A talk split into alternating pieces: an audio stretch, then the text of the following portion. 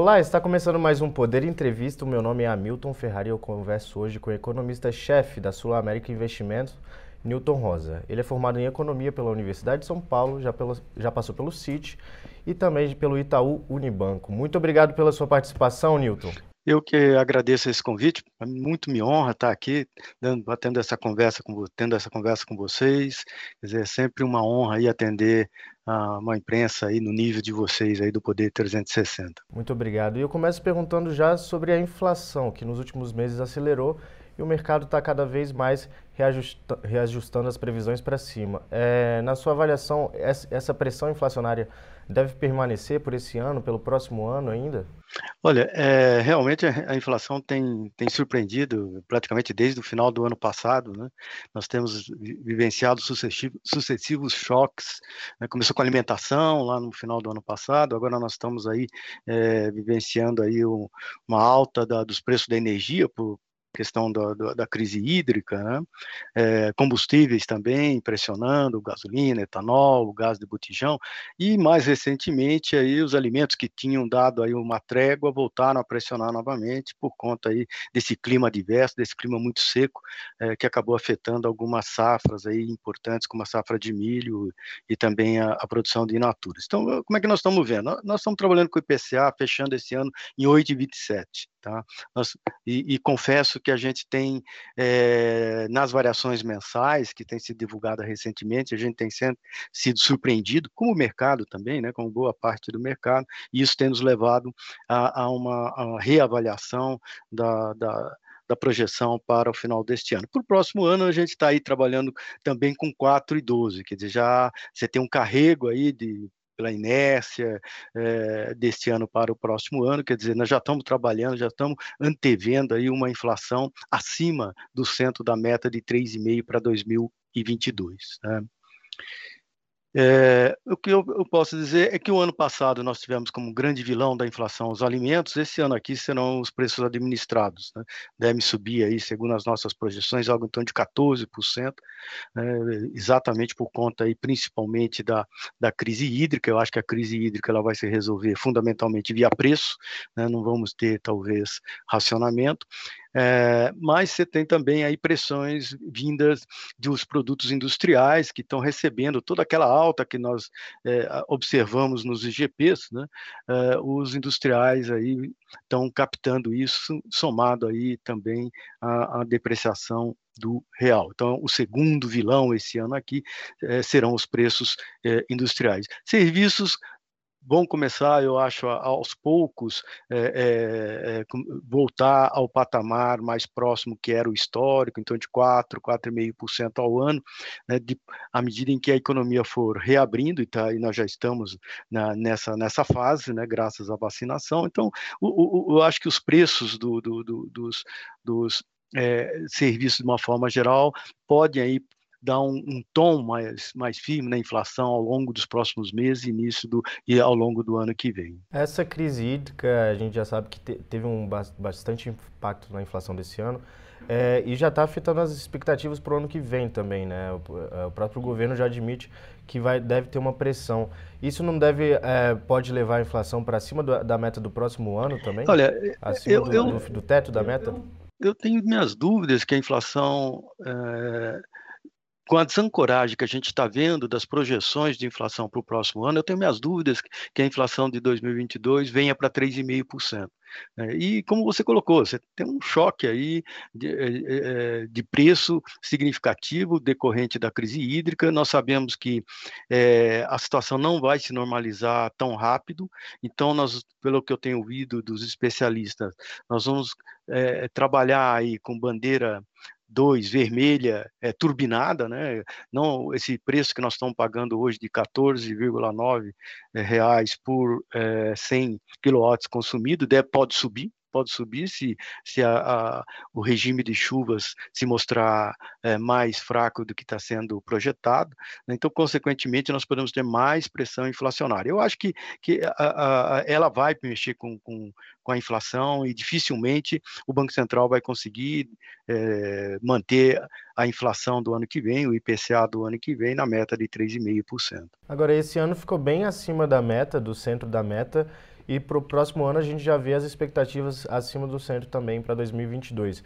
É, na sua opinião, o Banco Central ele, ele, ele, ele falhou ou ele está demorando, é, tá demorando mais para subir os juros? Pois é, eu acho que é, é, é difícil a gente é, discutir agora como tipo engenheiro de obra construída, né, e olhar para trás e falar, será que a Selic precisava necessariamente caminhar para 2% ao ano, como foi no ano passado, né, é, e manter naquele patamar quando a gente já percebia que as pressões inflacionárias estavam, estavam se avolumando. Né? Só que o Banco Central eu me lembro, é, isso é, é, basta é, verificar nas, nas, publicações das atas de praticamente dezembro, janeiro para cá, ele avaliava essa, essa alta da inflação no final do ano passado como temporária, né, como choques temporários, e que provavelmente ele não tinha que subir necessariamente os juros para combater aquele choque primário e tinha ficar de olho mais no secundário. E, e, essa, e essa percepção dele se modificou de maneira bastante significativa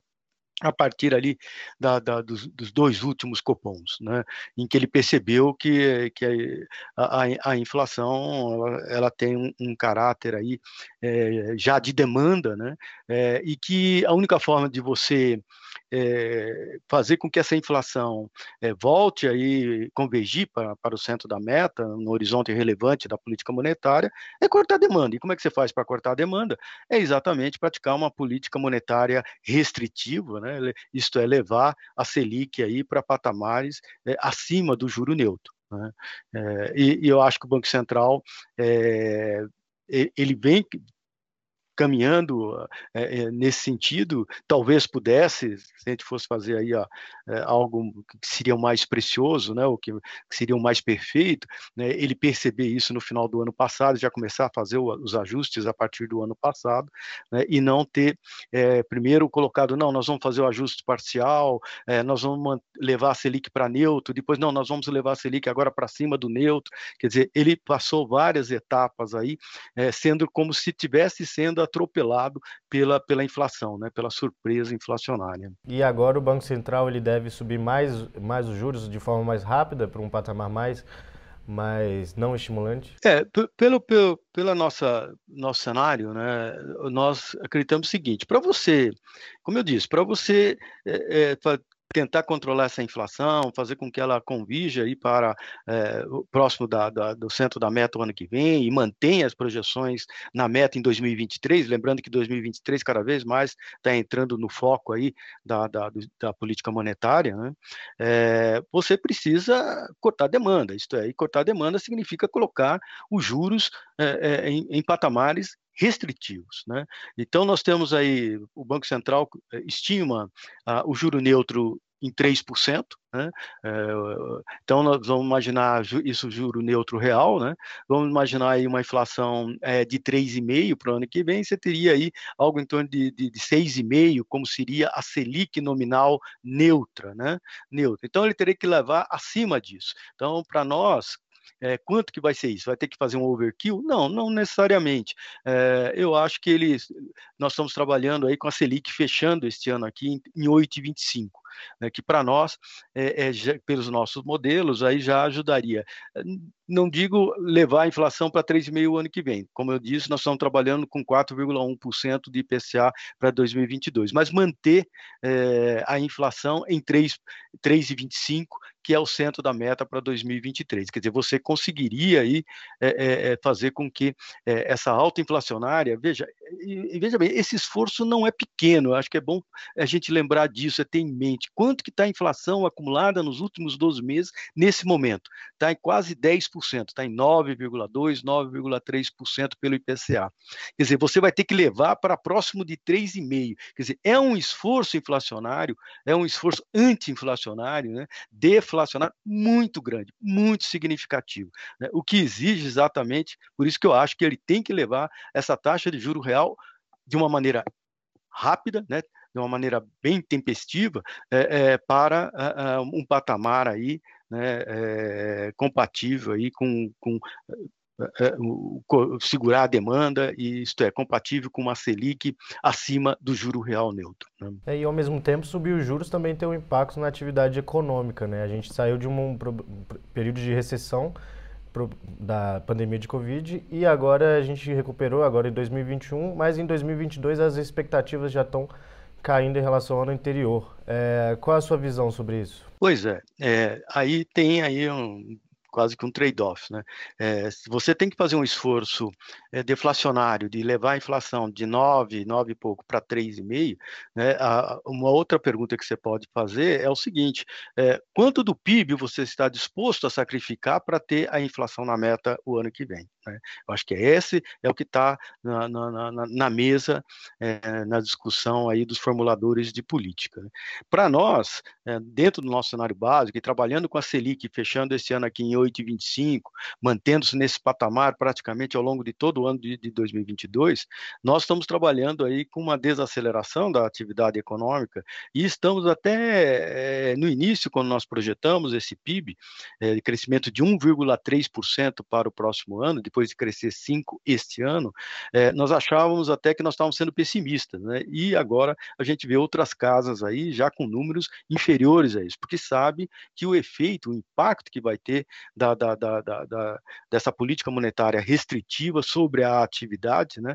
Numa economia que aos poucos vai voltando ao padrão de crescimento que tinha antes da pandemia, que não era nada dessas coisas, né? era um padrão de crescimento bastante medíocre, diga-se de passagem. Né? Os juros no Brasil sempre foram altos e agora vai aumentar de novo. Quando é que a gente pode ver, voltar a ver os juros de 4% que a gente estava antes do período pré-pandêmico? É, olha, eu acho que, veja bem, é, é verdade que os juros vão voltar a subir, mas não precisamos mais recorrer àqueles choques de juros que havia no passado. Né? Eh, no passado era muito comum a gente, é, numa situação desse tipo, você puxar aí a taxa de juros para dois, dois. A última vez foi para 14%. Né? Não vamos voltar para dois dígitos de taxa nominal de juros, eu não vejo isso. Né? Eu acho que é, chegar a 8,25, é, é um, para mim, é, é, um número que já é, vai atuar de uma maneira de conter a inflação, de conter as expectativas inflacionárias de longo prazo na, na, na, nas metas perseguidas pelo, pelo Banco Central. Agora, é claro que existe outros fatores aí que criam ruídos e, e atrapalham o, a, a, questão, o próprio canal aí de, de, de, evolução da política monetária, né? que é a questão, é, a incerteza fiscal, né? você tem todo esse, esse questionamento aí sobre é, a, a, ausência de reformas é, que possa apontar aí para uma consolidação de um ambiente é, fiscal mais responsável e, consequentemente, para uma situação em que é, você não tem aí é, uma deterioração do, do, do da, das condições financeiras como nós estamos vendo hoje, alimentada por essa, pelo saber, eu não sei como é que vai ser a política fiscal do próximo ano, eu não sei nem como está sendo definido o orçamento para o próximo ano, tudo isso me coloca na defensiva, consequentemente, né, os ativos brasileiros sofrem, principalmente a taxa de câmbio, e isso é um realimentador da própria inflação, dificultando mais ainda, onerando mais ainda o esforço da política monetária. Né? E, além disso, a inflação mais alta, ela aumenta uh, o número de gastos que a gente tem que ter no próximo ano, porque reajusta os gastos obrigatórios, né? E como é que você vê isso? É, o orçamento do ano que vem deve ser mais apertado mesmo? É, veja, o orçamento do ano que vem, todo mundo festejava, oh, nós vamos ter um IPCA de 8,3% em 12 meses no final de junho, isso significa que nós vamos ter uma baita folga na, no, no, teto dos gastos em 2022, algo 124, 125 bilhões de reais aí, o que dá uma folga para o governo tal. Só que é, a inflação ela é virulenta, ela é forte. Então, o INPC, que se imaginava que ele ia ficar aí próximo de 5,5%, 6% é, no final desse ano, o INPC já está sendo projetado em torno de 8,2%, 8,3%. Consequentemente, é, é, é, os gastos é, indexados pelo INPC, pelo salário mínimo, né, os gastos sociais, eles vão subir mais do que se imaginava. Então, você vai ter aí nessa rubrica aí algo aí em torno de 18 bilhões a mais mais desgastos sociais por conta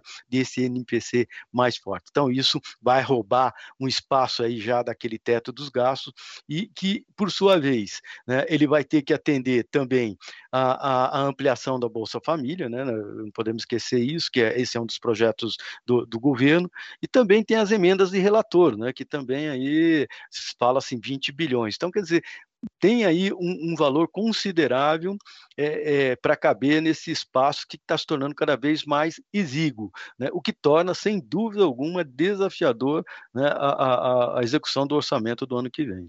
E no meio desse bolo todo tem um pagamento de precatório que é de 89 bilhões. Né? Na sua opinião, qual deveria ser a solução para o precatório? Seria adiar esse pagamento, parcelar? Como é que o governo pode se livrar dessa, dessa cifra aí? Pois é, é no, na minha avaliação, eu, eu, posso estar até sendo um pouquinho exagerado, um pouquinho caxias, mas o que, que são precatórios? Né? Precatórios são dívidas que foram transitadas, julgadas, né? esgotou todos os recursos e a justiça é, decretou que tem que ser paga. Né? É uma dívida que tem que ser paga, assim que foi definido. E não pagar a dívida, é, ou mesmo é, parcelar o pagamento dessa dívida, a revelia do, do, do, dos credores, para mim é calote, né? infelizmente. Quer dizer, é mais um sinal de descumprimento de contrato, né? Um, um, o que é um, uma coisa que mancha um pouco a nossa imagem no exterior. Eu acho que isso tem um impacto relativamente ruim junto né, aos investidores. Né? Pela solução que eu estou vendo que vão ser, que vai estar sendo aventada aí pelo, pelo Arthur Lira, pelo, pelo Rodrigo Pacheco, é, parece que eles vão é, 40, algo em torno de 40 bilhões é, caberão nesse no orçamento desse ano, que isto é exatamente aquele quanto você gastou de precatórios em 2016, reajusta é, quando foi criado o teto de gastos, né, é, reajusta daqui de lá para cá, é, isso dá um total de 40 bi é, ou 39 bi, esse, isso daí então vai ser dentro do teto dos gastos desse ano. E o restante 50, que são o total das precatórias, é 89 bilhões, fica para os próximos anos, fica para o próximo governo, né, vai cair no colo do próximo governo. Quer dizer, é uma, é, é, eu não acho que é a solução adequada e acho que politicamente é, os estados, os municípios que são podem ser os, os, os grandes é, é, afetados aí por essas decisões possam é, concordar com isso. Quer dizer, eu acho que a coisa ainda está longe de ser definida. Né? Esses 50 bilhões que restaram seria uma forma do governo renegociar essa dívida, né? Mas a gente sabe que eles não vão que, é, é, renegociar 50 bilhões de reais e isso provavelmente vai passar pelo próximo, pro próximo ano, que no caso é 2023, que no caso já é a próxima gestão, não é isso? Exatamente, eu, eu concordo com você, mesmo porque eles estão querendo fazer encontros né, de, de, de, de coisas que os estados aí, e, de tal forma que uma coisa neta a outra, né? Mas parece que para os estados isso, eu não, não, não vi ainda cálculos sobre isso, é, mas parece que para os estados não há, não é muita vantagem, para vantagem para os estados é ter o dinheiro, é receber mesmo o precatório, né? Ter aí um valor, principalmente estados como Bahia, é, Ceará, se não me engano, Rio Grande do Norte, se não me engano. É, agora, na sua visão, o teto dos, dos, gastos deve ser mantido pelos próximos anos, principalmente agora em 2022, 2023, que o orçamento está mais apertado, ou ele deve ser revisto? Alguns gastos podem ficar fora desse limite? Não, eu, eu acho que o teto tem que ser mantido. O teto, junto com a lei de responsabilidade fiscal, o teto dos gastos foi um grande avanço que nós fizemos. É, normalmente, quando nós tínhamos uma crise é, fiscal, né, e todo ano a gente tinha uma crise fiscal praticamente, como é que se resolvia isso? Via aumento de impostos. Né? Nunca resolvemos a questão pelo lado da despesa. O teto de gasto é exatamente um, um tem a, a, o grande objetivo, a grande intenção, aí, digamos até é, um papel assim de educador, né, de você resolver os problemas pelo lado da despesa, né, pelo lado da despesa. E com isso, é, você não, não mexer na, na na, carga tributária, manter a carga tributária é, é, estável. Né? E, ao mesmo tempo, o, o, teto dos gastos faz você pensar, né, de você reavaliar a, as suas despesas, quais delas efetivamente devem ser mantidas e quais delas você pode abrir. Né? Aí é que entra, por exemplo, você rediscutir o Estado, é, entra uma reforma administrativa, é, entra você reavaliar toda a questão dos incentivos fiscais né, é, que são dados, é, se vale a pena, é, até perguntar coisas do tipo assim, será que eu preciso ter ensino superior, gratuito, bancado pelo setor público, quer dizer, são, o, o teto dos gastos faz nos pensar nisso, né? se vale a pena continuar pensando nisso ou se vamos ter aí uma visão mais é, é, voltada aí para o social, para a segurança, né, para a educação, é, mais no sentido aí de você ter mais despesas de tal forma que prepare, por exemplo, a nossa juventude para os desafios do crescimento econômico, que o crescimento econômico vai colocar lá na frente. E abrir mão aí de uma série de coisas que no passado talvez tivesse feito sentido, como subsídios, né, alguns setores, hoje os setores talvez nem mais precisem desse subsídio, ou mesmo a questão da educação superior, ser ou não sei. Eu estou citando isso como exemplo, né, é, mais para mostrar o caráter educador que o teto do gasto tem. Portanto, eu sou muito a favor da manutenção do teto dos gastos, né, e o governo tem que fazer as reformas, tem que fazer as reformas, né, seja a reforma para recolocar é, a, a, o, o, o, a, a, nossa bagunça macroeconômica, né, fazer a economia voltar a crescer, que eu acho que é, é, é, o que mais teria que ser a principal preocupação hoje dos formuladores de política econômica. Né? Mas hoje que o tema prioritário número um, é, com certeza, é a, é a ampliação do Bolsa Família, só se fala isso é, no governo federal. Né? E, e para 2021 eles criaram o, o, é, o, aumento das alíquotas do IOF. E para 2022, à frente, estão pensando aprovar a reforma do imposto de renda. O que você avalia dessas duas propostas, tanto o aumento de imposto quanto a reforma é, que muda as regras do imposto de renda? Infelizmente, é, não, não é a solução que eu considero que seria mais adequada. Né? O IOF, né, além dele é um imposto regulatório, né, num, e, e, ele está sendo utilizado aí como um imposto para arrecadar é, e gerar um, um funding aí, pelo menos para financiar o Bolsa Brasil, é, o Auxílio Brasil, né, melhor dizendo, é, neste, neste, ano. veja, ele, ele, subiu, ele impacta o crédito, principalmente na, nas pessoas jurídicas e principalmente nas pessoas físicas, no momento em que as famílias, por exemplo, estão com um nível de endividamento recorde, né, segundo os dados do Banco Central. Então, é, é, você está onerando é, e está, ao mesmo tempo, prejudicando um dos canais que vem mantendo o, o crescimento econômico em termos de, é, digamos assim, um, um, fundamento é, importante para você manter o consumo crescendo, que é exatamente o crédito, né? a expansão do crédito. A expansão do crédito pessoa física vem crescendo aí, em termos nominais, a dois dígitos. Né? e ele é responsável aí por, uma, pela, por, por um avanço do consumo que cá para nós. O consumo esse ano aqui, o consumo das famílias, é isso que eu estou dizendo, é, é, é, ter sido bastante medíocre ao longo desse ano. Então, é, a, a, a, elevação do, do IOF, né, ele vai, sem dúvida alguma, prejudicar o crédito, vai é, ser mais um obstáculo aí para que o crédito dê uma contribuição aí para é, o crescimento do consumo aí é, e consequentemente para o PIB é, nos, nos, próximos, nos próximos trimestres. Né? E sobre o imposto de renda, a mudança para o... Bom, do imposto de renda, é uma coisa, é, é, um negócio complicado, porque o imposto de renda, ele ele está ele, ele, ele tá de tal forma desfigurado que a gente vê pelo menos muitos empresários, muito, muitas pessoas que eh, são especialistas na área tributária, falando, seria o ideal é que não fosse aprovado, né, que deixasse assim, que ficasse lá no Senado, eh, porque corre-se o risco até, fala-se até em perda de, de, de, arrecadação no imposto de renda. Eh, eu vi o, o Manuel Pires, da Fundação Getúlio Vargas, falando, ele é um especialista nessa área de contas públicas, fala-se em perda de arrecadação, se o imposto de renda for aprovado da forma como está aí, em torno de quase 22 2 bilhões de reais. Quer dizer, seria mais uma dificuldade aí para na execução do orçamento do ano que vem. Né? Ainda, além, de, além disso, a gente tem visto uma, cer uma certa turbulência no mercado financeiro por causa desses ruídos é, em relação às incertezas fiscais e, e, o que tem deixado o dólar e o Bovespa bastante voláteis.